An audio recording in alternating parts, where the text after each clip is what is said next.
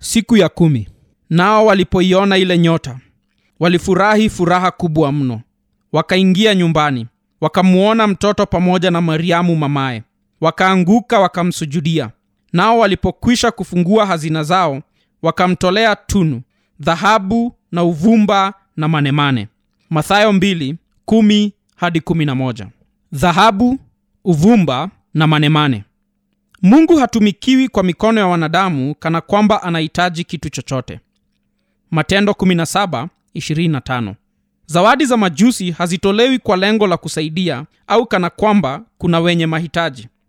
Jambo hili lingemvunjia heshima mfalme kama wageni wangekuja na matoleo yanayonuia kumsaidia mfalme. Vile vile zawadi hizi hazikuwa za kulipa hongo. Kumbukumbu la torati 117 inasema kwamba mungu hakubali rushwa. Kwa hivyo maana ya zawadi hizi ni nini? Zinakuwaje za kuonyesha masihi anaabudiwa?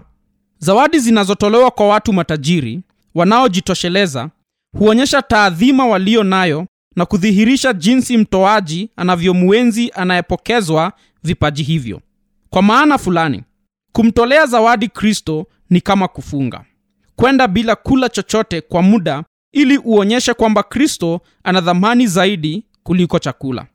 Unapomtolea zawadi kristo namna hii ni njia ya kusema furaha ninayoitafuta. Kumbuka mathayo 2 nao walipoiona ile nyota walifurahi furaha kubwa mno. Si tumaini la kuwa tajiri au kwa kubadilishana vitu na wewe au kuelewana malipo fulani. Nimekuja kwako si kwa ajili ya vitu vyako bali kwa ajili yako wewe mwenyewe tamanio hili sasa ninaliongeza na kulidhihirisha kwa kutoa vitu nikitumaini kwamba nitakufurahia wewe zaidi.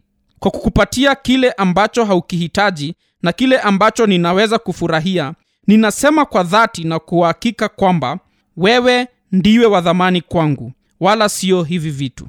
Nafikiri hiyo ndiyo maana ya kumwabudu mungu kwa vipawa dhahabu uvumba na manemane au chochote kile kingine tunachoweza kufikiri kumpa mungu.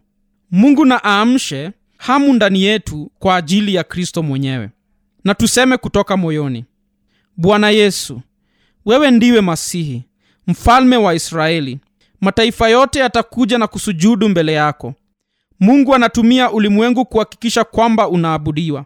Kwa hivyo hata nipate upinzani wa namna gani kwa furaha ninakiri kwamba mamlaka na heshima ni vyako na ninaleta zawadi zangu kusema kwamba wewe peke yako ndiwe uwezaye kutosheleza moyo wangu